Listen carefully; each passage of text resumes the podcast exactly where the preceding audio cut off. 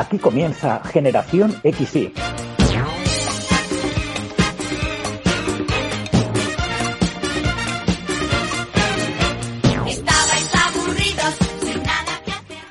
Muy buenos días, buenas tardes o buenas noches, mi nombre es José María García y como cada semana os doy la bienvenida a Generación XY, el podcast nostálgico que semana tras semana saca del olvido los mejores recuerdos de los 80 y de los 90. Y saludamos también con un fuerte abrazo a nuestros oyentes de Cantabria que nos estarán escuchando por la radio, por Cadena Feeling, hoy sábado a las 11 de la mañana.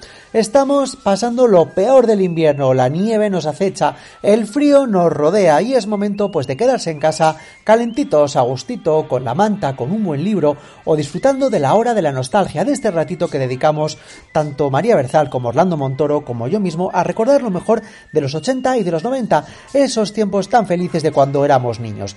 Quiero aprovechar estos primeros segundos de Generación XY para dar un fuerte abrazo a todos los nuevos amigos que semana tras semana se van sumando a la gran familia de Generación XY. Y es que estamos de enhorabuena porque hemos vuelto a batir el récord de escuchas semanales del programa, lo cual quiere decir pues que la familia cada vez es más grande. Así que a todos vosotros, queridos oyentes, queridas oyentes, nuevos y nuevas, un fuerte abrazo desde este podcast, desde Generación XY. Os tenemos preparado, tanto a los nuevos como a los veteranos, un gran programa, un programa cargado de recuerdos nostálgicos que cuenta con los siguientes contenidos dentro sumario. Arrancaremos el programa con una serie mítica de los 90 protagonizada por Andrés Pajares, ¡Ay señor, señor! Continuaremos hablando de vampiros con una película muy típica de este género, también de los 90, Entrevista con el vampiro. En la segunda parte del programa, La máquina del tiempo de María Berzal nos ayudará a recordar los mejores peinados de los años 80 y 90. El Tocata de Orlando Montoro seguirá repasando lo mejor de la música del año 93 y cerraremos el programa con el concurso de sintonías de Generación XY.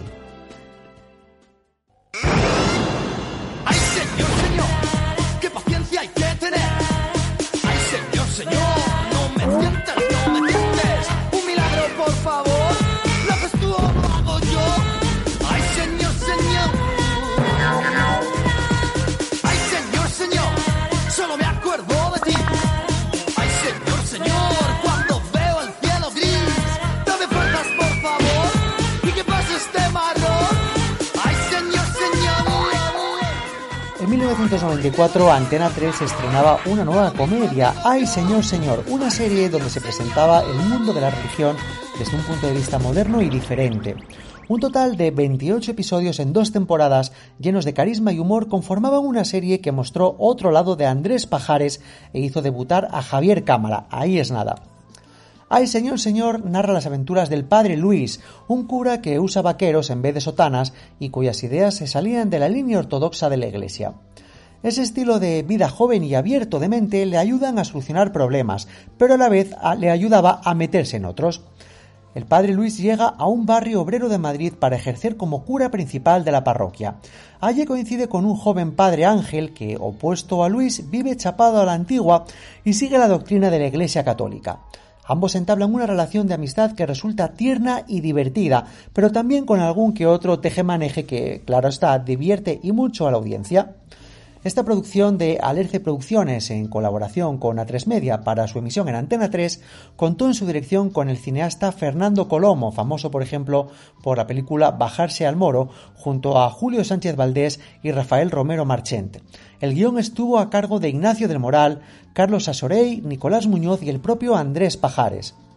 La ficción llegó en un momento donde las televisiones privadas en España empezaron a apostar por la ficción nacional en el prime time.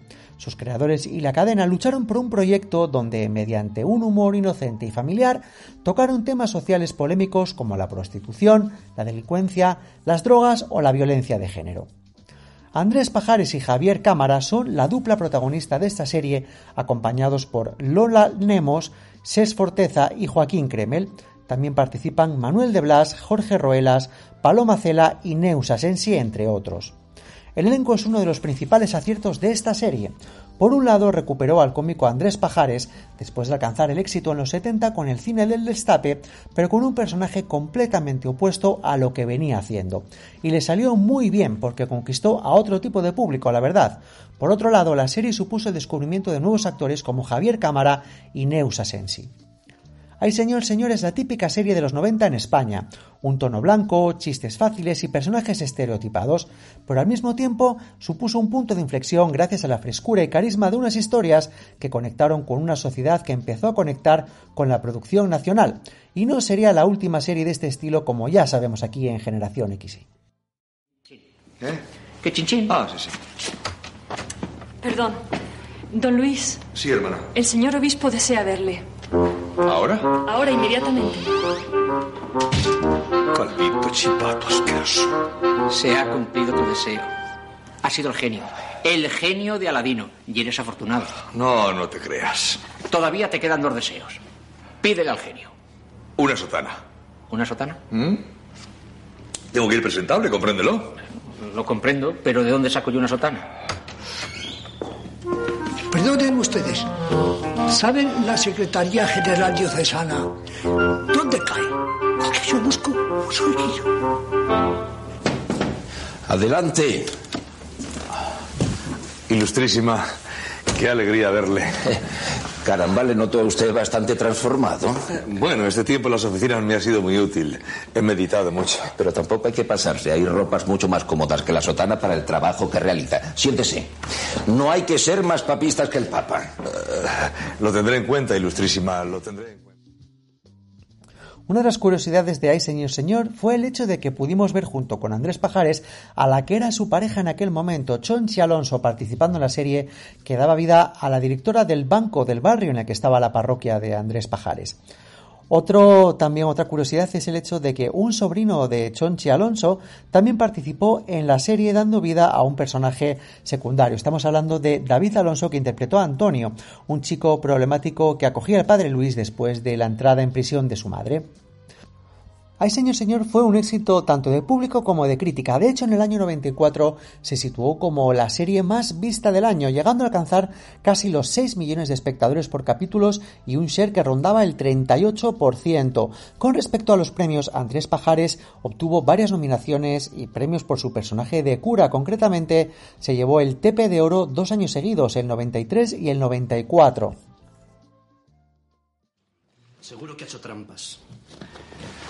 Creí que en el seminario, además de arte, teología y latín, te había enseñado a saber perder. Usted siempre se sale con la suya, ¿no? Con la historia esta de nuestra supuesta profesión. ¿Cazafantasmas? ¿A quién se le ocurre? Esto es ridículo. No somos cazafantasmas, somos parapsicólogos. Bueno, me da lo mismo, para el caso es igual. Hace falta ser cretino para creer en estas cosas. No se trata de creer o no creer.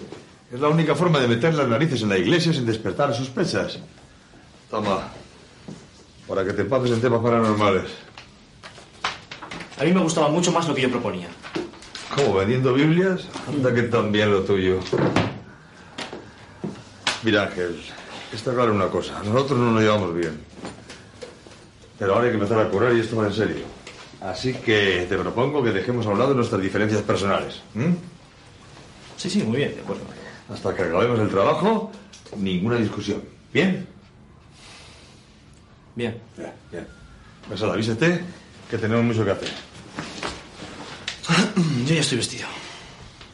¿Cómo que estoy vestido? ¿Vas a ir así? ¿Qué pasa? Sobrio, elegante, muy discreto. El recuerdo de esta serie de Ay Señor Señor, dirigida, como hemos dicho, por Fernando Colomo, nos lleva a reflexionar un poco sobre el tipo de televisión que se desarrolló en un momento en el que todo estaba por hacer y en el que el público había redescubierto la ficción nacional. Las series que se hicieron en esa época tal vez no tuvieran la resolución técnica más apabullante, a lo mejor podían ser hasta previsibles o un poco banales, pero el hecho es que el público español estaba sediento de ellas, y así, con su tono blanco, sus chistes facilones y sus personajes estereotipados, también resultaban frescas, entretenidas y carismáticas. Además, Ay Señor Señor contó con la virtud de recuperar a un cómico como Andrés Pajares, que se hizo muy popular en el cine de los 90 con el género del destape y que de alguna manera aglutinó a una audiencia que ya le conocía. Eso sí, como el padre Luis, dio la vuelta completamente a los personajes que solía interpretar en esas historias, y a través de las 2 temporadas y los 28 capítulos de Ay Señor Señor, intentó conectar de nuevo con el público. Solo por eso ya mereció la pena. ¡Ay, señor, señor! Si queréis descubrir esta serie o volver a ver los capítulos, algunos de ellos están disponibles en YouTube, así que no perdéis tiempo y esperemos que volváis a pasarlo bien con las aventuras del padre Luis en ¡Ay, señor, señor!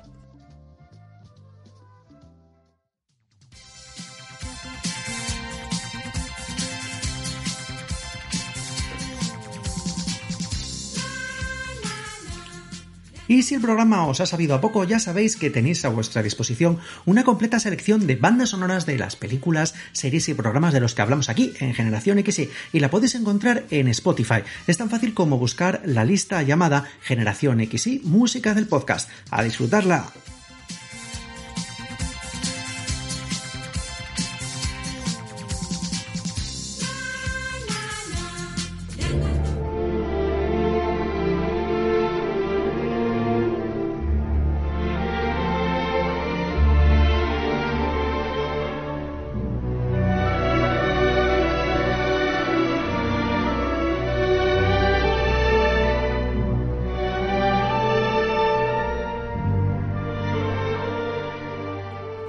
Corrían los años 90 cuando Francis Ford Coppola, Neil Jordan y Quentin Tarantino revivieron a los vampiros, aunque por su naturaleza estos nunca hubieran muerto. Cada uno desempolvó diferentes acercamientos a estos imperecederos seres que tanto atraen al público. Por su lado, Jordan se encargó de llevar a la gran pantalla la primera novela de las Crónicas Vampíricas de Anne Rice, Entrevista con el vampiro.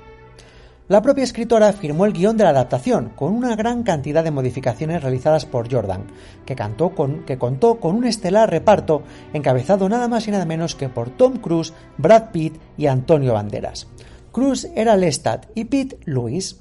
Tras su estreno a finales de 1994, la película obtendría 2 nominaciones a los Oscar y muy buenos datos de taquilla. Por lo que el relato de más de 2 siglos de estos vampiros no enamoró únicamente al hombre que tan atentamente escuchaba a Pitt a lo largo de esta cinta. En los próximos minutos aquí en Generación XY queremos recordar las anécdotas más inusuales que tuvieron lugar durante el rodaje de esta película, que no fue la mejor experiencia de unos cuantos de sus protagonistas. Tom Cruise es prácticamente más conocido por sus particularidades que por su nada desdeñable talento como actor. En Entrevista como el vampiro no pudo ser menos, y con la fijación de que nadie pudiera ver el logrado maquillaje antes del estreno de la película, exigió que el set de rodaje fuera totalmente privado.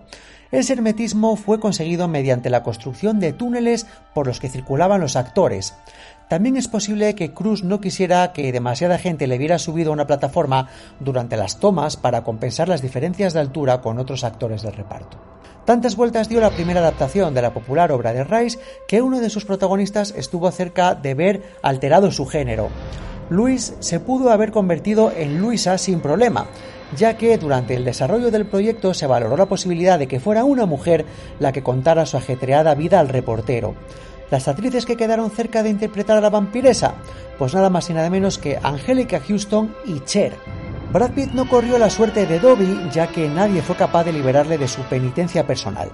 La primera mitad de los 90 fue la época en la que el actor se fue haciendo su sitio en Hollywood, pero en Entrevista con el vampiro se encontró con alguien que no se caracterizaba por su humilde actitud. Durante el rodaje, Pitt se sintió como un mero complemento de Tom Cruise, además de llegar a odiar las lentillas y los trajes que debía ponerse. Incluso se dice que llegó a llamar a David Geffen, el productor de la película, para que le dejara abandonar el proyecto, pero tuvo que aguantarse y asumir que había de cumplir con su relación contractual.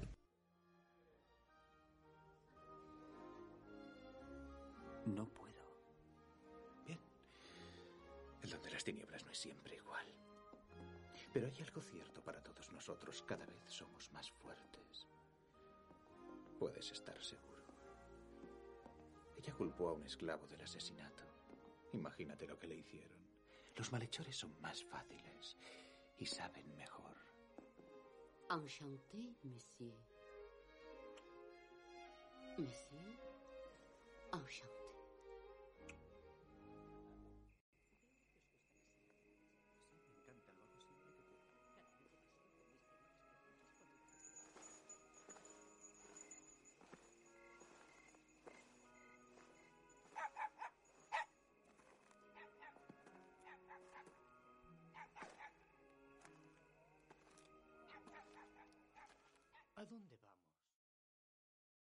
La dosis de sangre y su contenido violento le valieron a la película la calificación de R, es decir, solo apta para adultos, lo cual acortaba de forma importante su público potencial.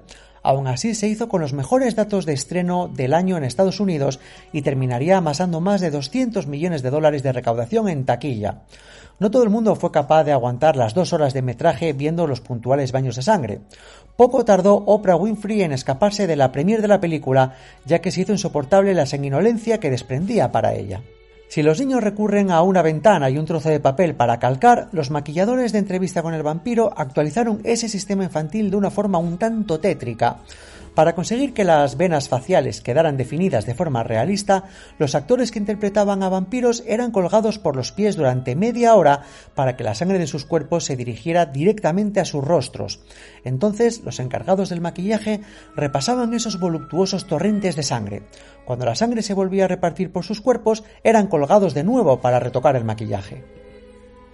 La trágica muerte de River Phoenix en 1993 provocó que Christian Slater fuera elegido para sustituirle en Entrevista con el vampiro. El protagonista de Cuenta conmigo iba a encargar a Daniel, el periodista que quedaba fascinado con la historia de Louis, rol que cubrió Slater tras el fallecimiento de su colega. Para recordar su memoria, Slater donó los $250.000 de sueldo a 2 organizaciones benéficas que estaban siempre apoyadas por Phoenix. Una de las relaciones que más juego emocional saca a sus protagonistas en Entrevista con el vampiro es la establecida entre Louis y Claudia. Kristen Dunst interpretó a esa niña condenada a vivir eternamente con su cuerpo por desarrollar. En aquel momento Dunst tenía tan solo 12 años y en una de las escenas que compartió con Pitt le tenía que dar un agridulce beso de despedida en los labios. La actriz declaró que ese beso, su primero en pantalla, le hizo sentir terriblemente incómoda. Tendría algo que ver los 18 años de diferencia entre ella y Brad Pitt. Debe marchitarse.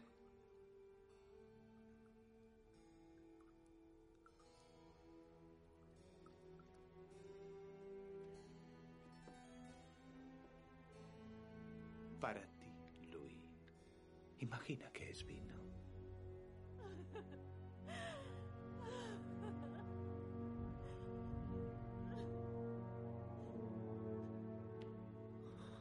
No está muerta. Estás enamorada de tu naturaleza mortal. Te resistes a lo único que puede darte la paz. ¿Llamas eso paz? Somos depredadores cuyos ojos omnipotentes deberían proporcionarnos indiferencia. La chica le está... ¡Vamos, tómala, Louis! ¡Sacia tu hambre! ¡No!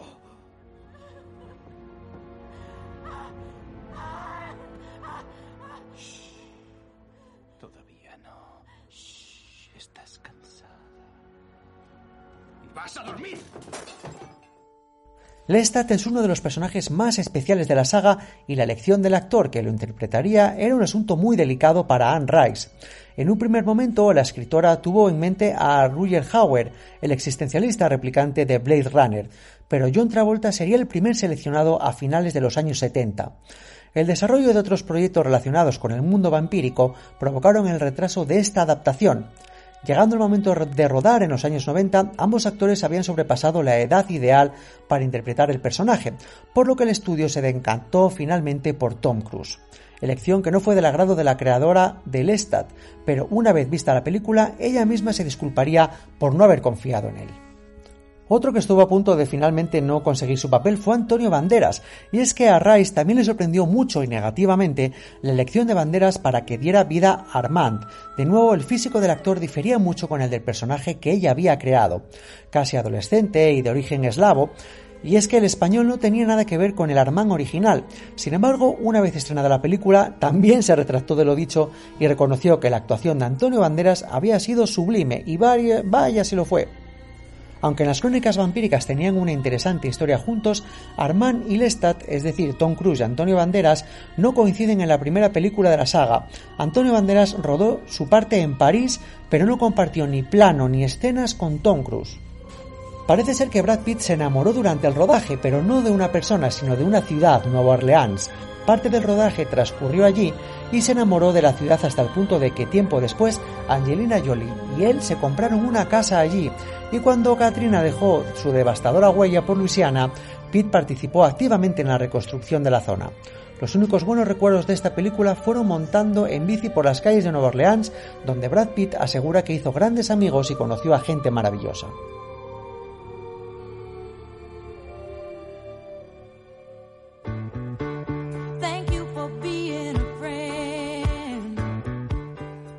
Si os queréis poner en contacto con María Berzal, Orlando Montoro o conmigo mismo, tenéis a vuestra disposición nuestra dirección de correo electrónico generacionxypodcast@gmail.com y nuestros perfiles en redes sociales, en Facebook o en Instagram. No seáis tímidos y escribidnos, os estamos esperando.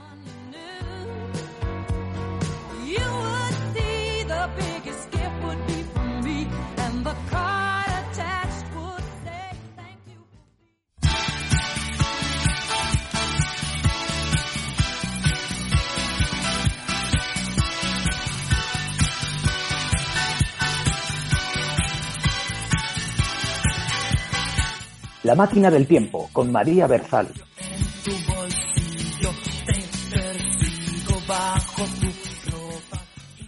Y continuamos con el programa de hoy. Como siempre, la segunda parte llega a la hora de los recuerdos nostálgicos y eso lo hacemos con nuestra querida María Berzal y su máquina del tiempo. Hola, María. Hola, ¿qué tal? Muy bien, ¿qué tal has pasado la semana? Pues divinamente. Mira, intentando peinarme los rizos, que es que me ha crecido demasiado el pelo y creo que me lo tengo que ir a cortar porque cuando lo tengo muy largo se me caen los rizos y no hay manera, oye. Eso es porque no utilizas la laca que se utilizaba en los 80. Seguro. Y que a veces yo creo que es la principal causa de la capa de ozono, del agujero de la capa de ozono. Total. Desde luego, mira, yo creo que, no la vamos a decir responsable, pero en fin, yo creo que, por ejemplo, el peinado de Julia Otero se sostenía bien a base de laca. Claro, porque vamos a recordar a nuestros oyentes que vamos a hablar hoy de peinados inolvidables de los años 80, ¿verdad? Bueno, yo no sé si diría peinados inolvidables o peinados imposibles, José, sí. Porque... Bueno, es verdad que, por ejemplo, en el caso de Julia Otero, que estaba guapísima, bueno, está guapísima siempre, se ponga lo que se ponga, pero ese peinado que llevaba cuando saltó a la fama en el 3x4, con esos pelitos así como de pincho, pin, que era... Era poco habitual verlo en una chica joven, en una presentadora así fresca y moderna, como apareció de pronto en las teles colándose en casa de todos los españoles, ¿no? Pues ese peinado, que fue un poco, la hizo un poco una presentadora icónica, yo creo que se debía sostener a base de mucha laca, la verdad. Y es un peinado que marcó tendencia porque, vamos, muchísimas mujeres de chavalas, chicas de aquella época, sí, quisieron imitarla. Mira, yo siempre me acuerdo de, cuando lo escucho ahora se va a partir de risa. Mi tía Alma, cuando empezó a salir con mi tío Moisés, pues era en aquel momento, ¿no? Y yo tendría 4 o 5 años no más. Y bueno, cuando me presentaron a la novia de mi tío, yo traía el peinado de Julio Otero. Sí. Y luego me preguntan, ¿qué te ha parecido la novia del tío Moisés? Digo, no me ha gustado. Muy moderna, traía los pelos muy modernos, muy modernos. Vamos, por favor, con 4 o 5 años. Pues oye, casi 40 años después me lo sigue recordando cada vez que nos vemos. Claro, le impactó. Un fuerte beso a mi tía Alma desde aquí. Mi tía Alma, que es peluquera, claro, entonces iba marcando la tendencia. Claro. Fíjate que yo creo que el peinado de Julio Otero se parecía un poquito, salvando las distancias, pero tenía... algún parecido. ¿Te acuerdas de MacGyver? Ese señor que hacía explotar puentes con un chicle y un hilo que se había sacado del pantalón. Se daba un aire, pero yo creo que más que al de MacGyver se parecía al de Lima, el del cantante de La Historia Interminable. Bueno, es que no hay forma, ¿eh? Hay que sacar La Historia Interminable sí o sí, no, cada vez que hay ocasión. Sí, pero sí que es cierto lo que dices, que se daba un aire al pelo de MacGyver. Pasa MacGyver con aquellas, no sé, las mechas que traía. Bueno, tenía unas mechitas así imposibles, el peinado cardadito por delante, pero sí que tenía ese pelito largo por detrás que le hacía un poco, que se parecía a un peinado a lo mejor un poco como más femenino, ¿no? Bueno, también en aquella época había muchos rockeros que llevaban ese tipo de pelo. De hecho, el peinado de Julia era muy rockero. Muy rockero. Sí. El de MacGyver, yo no sé, en Estados Unidos el peinado de MacGyver causó sensación y era súper común ver fotos de chavales americanos con aquellas pintas. Yo creo que en España no, los chavales de la época no imitamos tanto el corte de pelo de MacGyver, ¿no? No, yo me quedé con ganas y me he seguido con ganas de imitar muchos de los peinados de Alaska, que para mí ha sido... La más icónica, hablando de peinados imposibles e inolvidables, ambas cosas. Porque si ha habido una mujer atrevida en muchas cosas, pero también en cuestión de peluquería ha sido Alaska, que bueno, apareció, se hizo famosa delante de todos nosotros cuando éramos muy niños, pues con trenzas, con pelos de colores, que eso no era nada, nada, nada habitual en la tele de los 80, ¿no? Y de repente pues aparecía ella absolutamente transgresora, con sus trenzas, su pelo largo, sus rapaos, sus trenzas de colores, y bueno, y luego ha pasado por todos los colores habidos y por haber, ¿no? Entonces, no sé, a mí me ha dado mucha envidia siempre ese pelazo que tiene, y lo innovadora que ha sido siempre y lo atrevida en cuestión de pelo, que al final, oye, te lo tiñes de un color, no te gusta, pues te lo tiñes de otro, ¿qué tal? Pues te lo cortas, ya crecerá, el pelo no pasa nada, hay que atreverse. Sí, sí, los peinados de Alaska, bueno, aparecían en la bola de cristal, sí.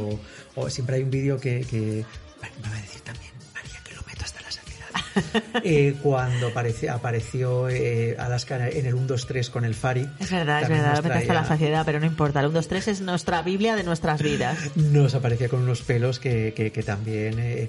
hasta cierto punto yo creo que Alaska se inspiraba un poco en Boy George, ¿no? Que también... Sí, bueno, es verdad, era bastante parecido. Boy George también llevaba muchas trenzas, se colgaba como muchas cosas del pelo, ¿no? Plumas, cosas de colores...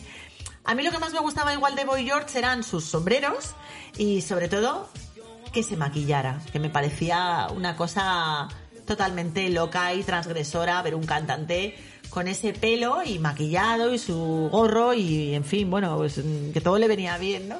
Pero sí, puede ser que un poco a lo mejor los peinados de Alaska recuerden de alguna forma a los de Boy George. A mí Boy George siempre me pareció que traía sombrero para ocultar la caspa y la grasa y la mierda que debía tener en la parte alta del pelo. Veo que no te gustaba mucho. No, regular. No especialmente. Oye, lo que me estoy dando cuenta según avanzamos en esta conversación es que al final han sido los cantantes, ¿no? Los que han ido marcando la moda y los pelos más emblemáticos de los 80, ¿no? Bueno, o atrevidos o tal, sí, porque siempre esos cardados, a ver, ten en cuenta que ese cardado imposible no te lo podías poner para ir a hacer la compra o para ir a trabajar a una oficina, en fin, y luego los actores pues al final están imbuidos de su personaje y se peinan como su personaje. Los más innovadores siempre eran pues los actores o los cantantes. Mira, por ejemplo, me gusta mucho el estilo de Tina Turner y sus pelos locos.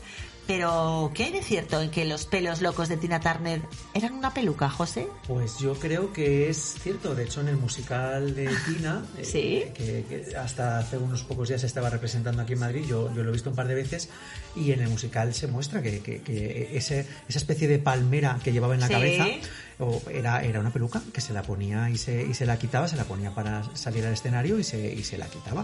O sea, que sí que... Te digo dos cosas. Por una parte... Tina Turner con ese pelo no hubiera podido pasar desapercibida en ningún lugar allá donde hubiera ido, y punto dos, que mérito el señor o señora que le colocaba la peluca, porque con esos movimientos en sus conciertos, mira, que la peluca no saliera volando, me parece bastante prodigioso. Pues tienes toda la razón, pero sí, vamos, yo siempre me acuerdo, pero fíjate que en mi pervertida mente ochentera, cuando pienso en el pelo de Tina Turner, ¿sabes de qué me acuerdo? ¿De qué? De Millán Salcedo, de Martes y 13, imitando a Tina Turner en una especial de Nochevieja que llevaba como una palmera en la cabeza, o algo así, que aquello era súper, súper, súper divertido. Siguiendo con el mundo musical, sí hubo un grupo que sin duda también marcó tendencia en lo capilar en los 80. Vamos a escuchar esta música de fondo, a ver si te... Hombre, por favor, cómo no me voy a acordar de Europe, por favor, y de esos 5 efebos europeos capilares que estaban todos buenísimos, iba a decir, tan rubios, tan guapos, tan altos y tan fornidos, que vete tú a saber de dónde habían salido esos señores con esas melenas, por favor, que eran la envidia de cualquiera de nosotras. Y es verdad. Que pues los rockeros, tal, hombre, salvando las distancias, aquí teníamos a Obús, a Leño, que llevaban esos pelos largos, ¿no? ¿Qué pasa? Tengo que aquí hacer un pequeño apunte. De Leño no tengo ni idea, pero de Obús... ¿Sí? Yo no sé en los 80 si el pelo que traían era auténtico o no, pero yo te puedo decir que a finales de los 90, este menda que tiene sentado aquí enfrente... En las fiestas de un pueblo de Extremadura llamado Iba Hernando, contrataron a Obús para cantar en las fiestas. Pero Iba Hernando es un pueblo bien famoso. Bien famoso. Entonces yo les vi haciendo la prueba de sonido en el concierto y estaban calvos. ¿Qué me dices? Y por la noche aparecieron con unos melenones. ¿Qué me dices? O sea, ¿eran pelucas también o qué? Sí, sí, sí, sí. Te lo confirmo porque yo lo vi con mis propios ojos. Te digo una cosa, que si eran pelucas también me parece bien, porque creo que un signo distintivo de una banda como Obús o como Europe bien merece unos pelos largos y un buen movimiento de cabeza que acompasa la guitarra. O sea, que si necesitaban peluca, bienvenida a la peluca, también te digo. Pero, ¿sabes? Si hay una artista del mundo de la música que ha marcado tendencia en lo capilar y que de alguna manera cada uno de sus peinados ha sido icónico, sería Madonna. Bueno, Madonna ha marcado tendencia en todo. Sí. En lo capilar, en lo no capilar, en lo sexual, en lo no sexual, en los bailes, en todo, porque Madonna ha sido y será por siempre un icono de la modernidad, de la feminidad, de lo transgresor, de todo. Y como no podía ser de otra forma, pues ha marcado tendencia en el peinado, en el vestuario, en la música y en todo. No es que sea yo especialmente fan de Madonna, pero 40 años después o casi 50 años después de que comenzara su carrera, hay que reconocer que tiene un mérito que va más allá de lo musical. Sí, y sí que es verdad que cuando ya empezó con esas mechas, sus cortes de pelo, un poco Bob también, ¿no? Sí. Pues de repente todas las chavalas de más o menos de su edad se cortaban el pelo igual, pero también todas se colgaban crucifijos, todas enseñaban el sujetador, querían enseñar el sujetador por encima de la camiseta, bueno, en fin, un poco... Madonna ha sido mucho para la moda, no solo para la música, para la moda, para la historia del feminismo, creo, ¿no? No sé, me parece un icono del siglo XX a muchísimos niveles, la verdad. Pues sí, pues sí. Y también, para cerrar este episodio musical, yo sabes si hay un... Musical capilar. Musical capilar. Si hay un peinado que me apasiona de la música, es el que traía Luis Miguel a finales de los 80. Bueno, por favor, es el Luis Miguel que está ahora tan de moda por su romance con Paloma Cuevas, por favor. Sí, sí, sí, sí. Ahora está un poquito más venido a menos, las cosas como son. El tiempo pasa para todos. Pero sí, bueno, para Paloma Cuevas, ¿no? Que está divina. Pero es verdad que a finales de los 80, Luis Miguel, que era un niño, y era un niño precioso y guapísimo, llevaba unos pelos muy locos, es verdad. Totalmente. Sí, sí, sí, sí. Y bueno, no nos podemos olvidar también de los pelos del Puma. Por favor, me lo has quitado de la boca. Ahora mismo iba a decirlo. El Puma que sigue teniendo ese melenón, que hay de cierto que también es una peluca. El Puma. Se ha utilizado mucha peluca en esto, ¿eh? ¿Sabes la peluca de los 80 que a mí me causó más trauma descubrir? ¿Cuál? La de José María Íñigo. Ya, bueno... Es que yo nunca sabré si eso es verdad o no. Hombre, a ver, acuérdate, antes de morir, lo último que hizo que fue presentar Supervivientes en Telecinco, creo recordar, salía calvo como una pelota ya, pero y lo contó. Podía haber quedado calvo. No, lo contó que claro que no para irse a la selva donde fuera que eran Supervivientes, que había decidido pues quitarse el peluquín. Ya, pero no lo sé si siempre fue calvo, fíjate. No lo sé. Yo sé que aquello me impactó ver José María Íñigo con un pelazo hoy y mañana el pobrecillo. Pues imagínate si viéramos al Puma, que fue fuerte. Ay, Dios mío. Eso sí que sería fuerte. Pues sí. Oye, y hay otro peinado icónico, en este caso es del mundo de la actuación, del mundo de las actrices, que de alguna manera se convirtió en la precursora de las trenzas de Punta Cana, ¿no? Hombre, Boderek, sin duda alguna, ¿no? O sea, no podía ser otra. Esas trencitas. Pero bueno, es que Boderek iba a decir una cosa horrible, pero sí, la voy a decir. Es que aunque se pusiera una mierda en la cabeza, estaba maravillosa. Ahora ponte tú unas trencitas en el pelo tipo Boderek. Mira, lo mismo no puedes salir a la calle. No, la verdad es que desde luego no me atrevería. No te atreverías, yo tampoco. Pero ella podía hacer lo que quisiera. Aquel peinado de Boderek en 10, la mujer perfecta, sin duda. Sí, a partir de entonces, de repente, las trencitas dominicanas nos parecieron bien a todas. Y nuestras madres nos las hacían en la playa, aunque luego el pelo se te pudría y tenías que lavártelo con aceite y no sé cuántas guarrerías más. Pero a todas las madres les venía bien que sus hijas llevaran trencitas a lo Boderek, y las madres más atrevidas también se ponían esas trencitas. O sea que... Sí, hombre, es que de hecho eso es lo típico, ¿no? Que nadie podía ir a República Dominicana y volver sin traer unas trenzas. Ahora también te digo una cosa, que aunque la mona se vista de seda... mona se queda... Oye, pues un repaso muy curioso que hemos hecho a la moda capilar, de los 80. Desde aquí lanzo un reto a nuestros oyentes. Venga. Y es, si alguien es capaz de encontrar la explicación de por qué a principios de los 90 los niños traíamos el pelo cortado a vacinilla... Es decir, ¿cuál fue el referente capilar que utilizamos los niños de los 90 para traer el pelo cortado así?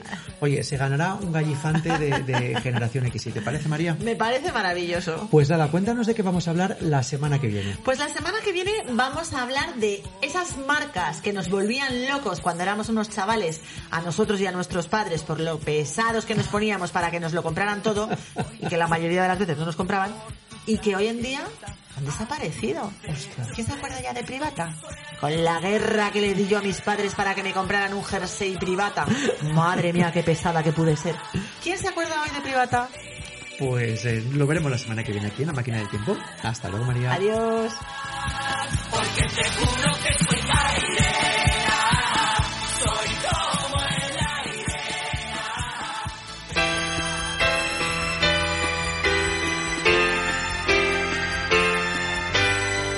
El Tocata, con Orlando Montoro.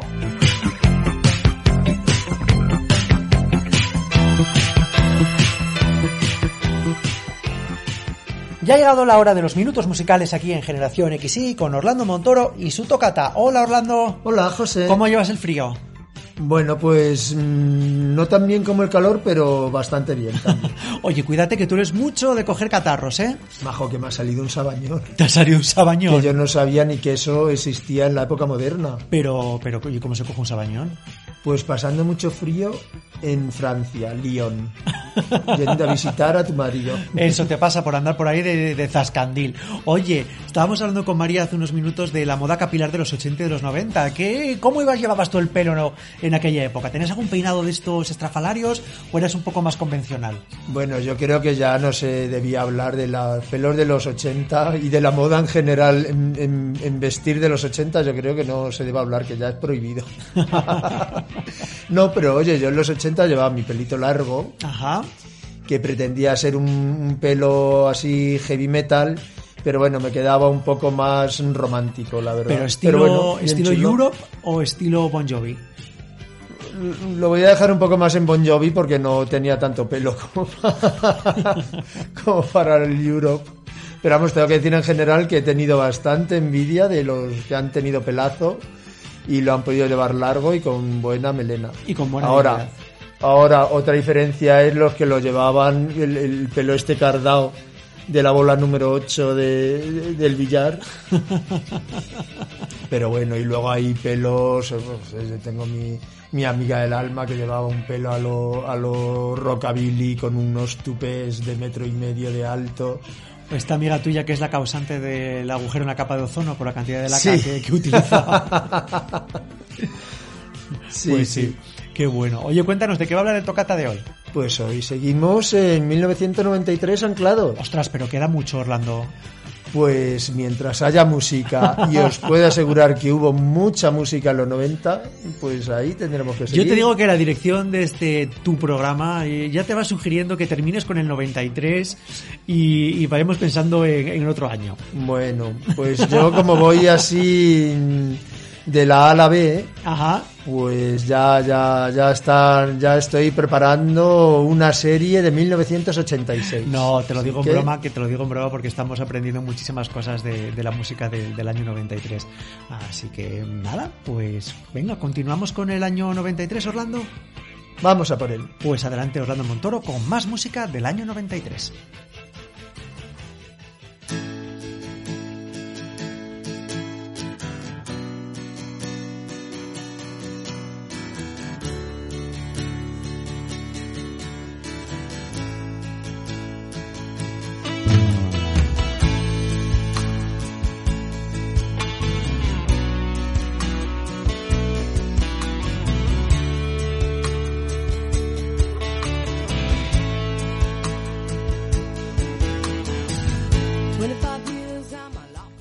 Dedicamos el Tocata a la música anglosajona internacional de 1993. El 3 de octubre de 1993 tiene lugar la batalla de Mogadiscio entre las tropas de Estados Unidos y los guerrilleros de Somalia, capitaneados por Mohamed Farrat Aidid, los rebeldes que no asumieron los resultados de la Conferencia de Reconciliación Nacional de Somalia, llevada a cabo el 15 de marzo en Addis Abeba, Etiopía, para restablecer la paz y la democracia en el país. Una semana antes de la batalla, partidarios de Aidid derribaron un Black Hawk de los Rangers americanos, matando a los 3 tripulantes cerca de Newport, en Mogadiscio. Durante la batalla, diseñada para impedir a los líderes guerrilleros del grupo de Aidid, fueron derribados otros 4 helicópteros, 2 Black Hawks y 2 UH-60, mientras otros fueron dañados y varios tuvieron que forzar aterrizajes de emergencia en terreno enemigo, digamos, muy hostil. El 9 de noviembre, en el contexto de la guerra de Bosnia, en la localidad de Mostar, tras varios días de bombardeo, se cae el puente Stari Most, construido en 1566. Será reconstruido en 2003.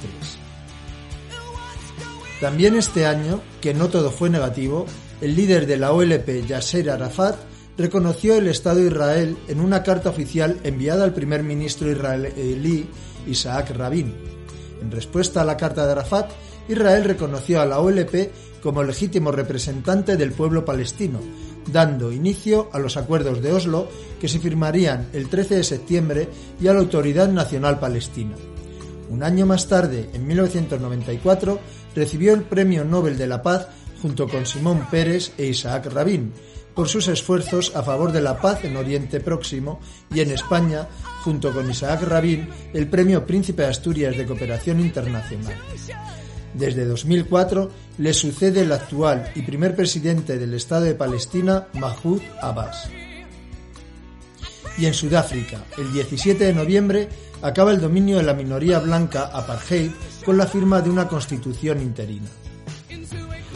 En cuanto al sonido que protagonizó ese año, junto con las novedades que hemos ido presentando en anteriores tocatas, como Mi Tierra de Gloria Estefan, la banda sonora del guardaespaldas con Whitney Houston a la cabeza, Janet Jackson, Siempre Madonna y Michael Jackson, de Ley de Rosario, El Último de la Fila y Los Españoles del Momento, os traigo hoy otras pequeñas joyas del momento y quedarán todavía para otra incursión en el tocata en semanas venideras. Aunque el sonido predominante del momento era indiscutible el grunge de Nirvana y Pearl Jam, que daba lugar para temas más suavecitos, quizás hasta un poco ñoños, como el que escuchas de fondo, un One Hit Wonder del For Non Blondes, que duró poco más que lo que duró este tema en las radios.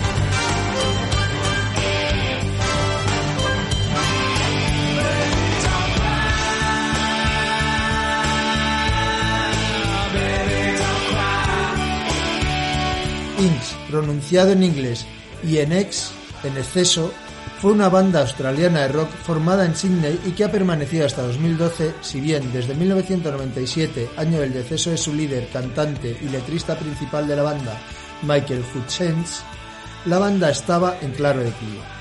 El estilo musical de su música se considera una mezcla de new wave, ska y pop, hacia un rock más evidente con elementos de funky dance. Michael Hutchence murió en 1997 bajo circunstancias poco claras, en las cuales oficialmente se determinó que su muerte había sido un suicidio. Fue conocido por sus romances con estrellas mundiales tales como Kylie Minogue, Helena Christensen y Paula Yates, reconocida figura de la televisión británica con quien tuvo una hija. Baby Don't Cry, el tema que estamos escuchando, es el segundo sencillo de su octavo álbum de estudio, Welcome to Wherever You Are. La canción fue escrita por Andrew Farris, quien comentó que la escribió pensando en su hija Grace, a quien echaba mucho de menos cuando salía de gira. El tema cuenta con la colaboración de la Australian Concert Orchestra con 60 músicos. El tema subió al número 1 de los 40 principales el 30 de enero de 1993. El álbum Welcome to Wherever You Are marca un giro en el estilo musical del grupo, que incorpora sonidos grunge, obligado en esos momentos, alternativos, orquestas y algo de sitar. Se lo comparó con Achtung Baby de U2, también de esta época, y tuvo muy buena aceptación general, si bien no llegó al exitazo absoluto de sus predecesores Kick y X, ni pudo competir con los dueños de la escena musical de esa época, los creadores del grunge Nirvana y Pearl Jam.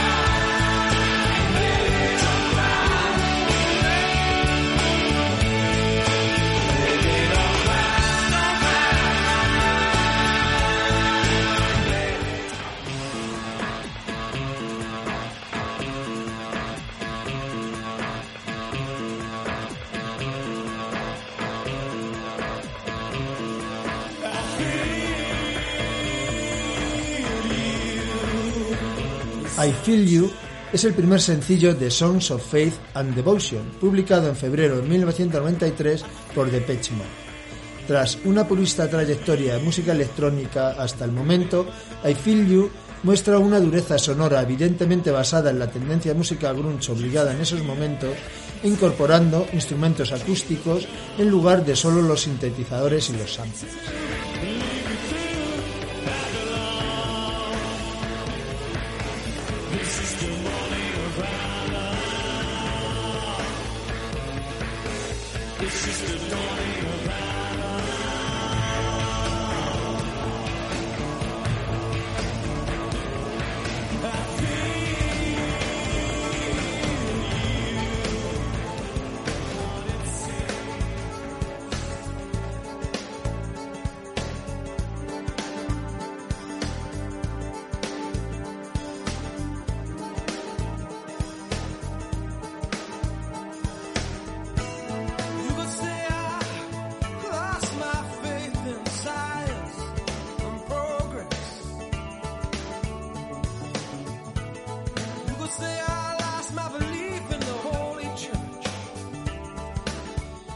Ten Summoner's Tales es el cuarto álbum de estudio en solitario del músico inglés Sting. El título es un juego de palabras combinado de su apellido Sam Summers y un personaje de los cuentos de Canterbury de George Chaucer, el Invocador. Lanzado en 1993, expresa un estado de ánimo notablemente optimista en comparación con su álbum anterior, el introspectivo de Soul Cage, lanzado 2 años antes, después de la pérdida de sus padres. El álbum incluye los números 1 de ese año, If I Ever Lose My Faith in You, que estás escuchando, Fields of Gold y, muy interesante, Shape of My Heart. Álbum de toda la calidad habitual de nuestro queridísimo Sting, si bien para mí un poco monótono, comparado por ejemplo con el jazzero, variopinto y caleidoscópico primer álbum en solitario The Dream of the Blue Turtles o el segundo Nothing Like the Sun, en el que explora diferentes géneros como el pop, rock, soft rock, jazz, reggae, world music, rock acústico y el fan rock, y en el que participaron varios guitarristas famosos como su antiguo compañero Andy Summers, Eric Clapton y Mark Knopfler. Nothing Like the Sun es generalmente considerado como la culminación y madurez de su estilo en solitario.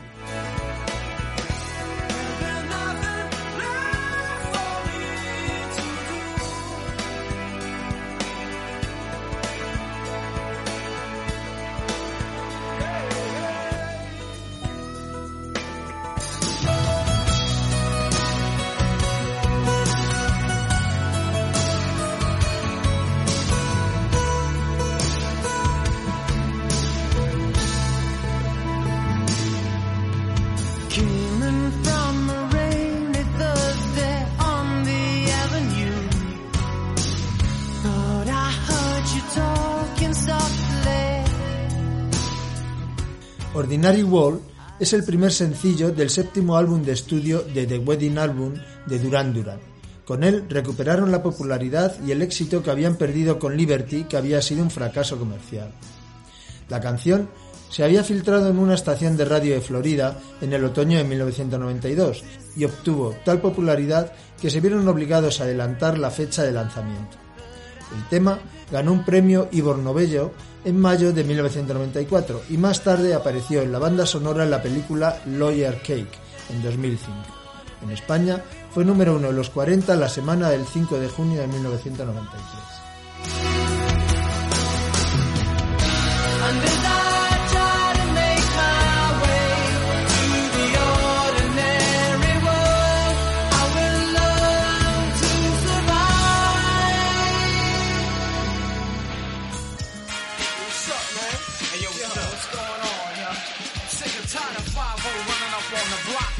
saying? Yo, Snow, they came around looking for you the other day. Word, bust it.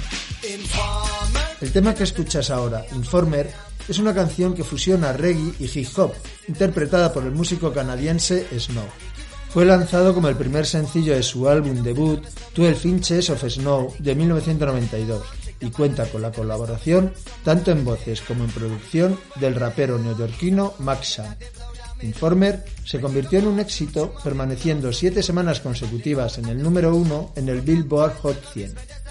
También logró la primera posición en Australia y Nueva Zelanda, y en varios países de Europa como España, donde fue número 1 de los 40 en julio del 93, y Reino Unido.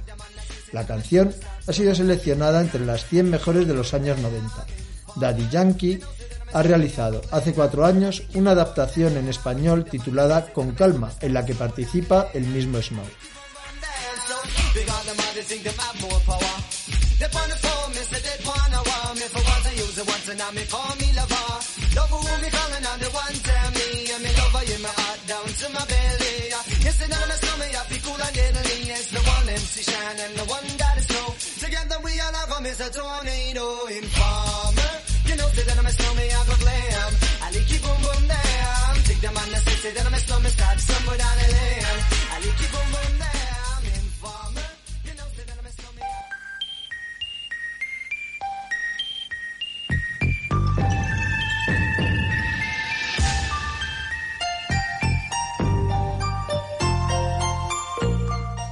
Y en el concurso de la sintonía oculta de esta semana os tenemos que contar que la semana pasada os lo habíamos puesto muy fácil, y es que todos habíais acertado que la música que está sonando ahora mismo se corresponde con la banda sonora de La Historia Interminable, una de las películas más míticas de los años 80 y de la que hemos hablado hace ya mucho tiempo aquí en Generación XY. Fue uno de los primeros contenidos de los que hablábamos en nuestra primera temporada, así que os sumamos un puntito a todos los que habéis participado, porque como digo, todos habéis acertado.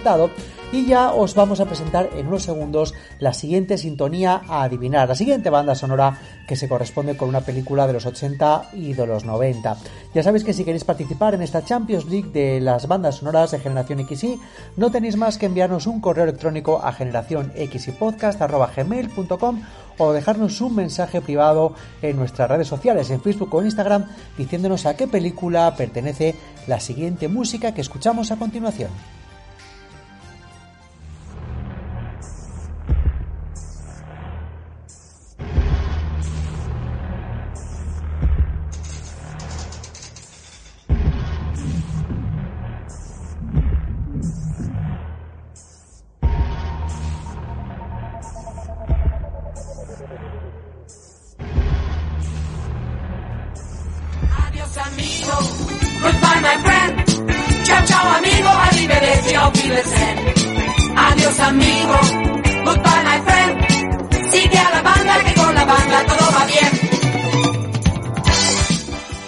Pues hasta aquí el programa de esta semana de Generación XY, que no sé a vosotros, pero a mí se me ha pasado volando. Como siempre que pasamos este ratito de la nostalgia con vosotros, queridos oyentes. Ya estamos preparando los próximos programas, que esperamos de verdad que os gusten y que os sorprendan, porque es increíble la cantidad de recuerdos de los que se puede hablar en los 80 y en los 90. La lista es interminable y gracias a vuestras sugerencias esa lista va creciendo. Así que os damos las gracias. No me queda más que deciros que, como siempre, carguéis las pilas, que seáis felices y que nos escuchéis aquí en Generación XY la semana que viene. Hasta pronto, amigos. Chao, amigo. Adiós, amigo.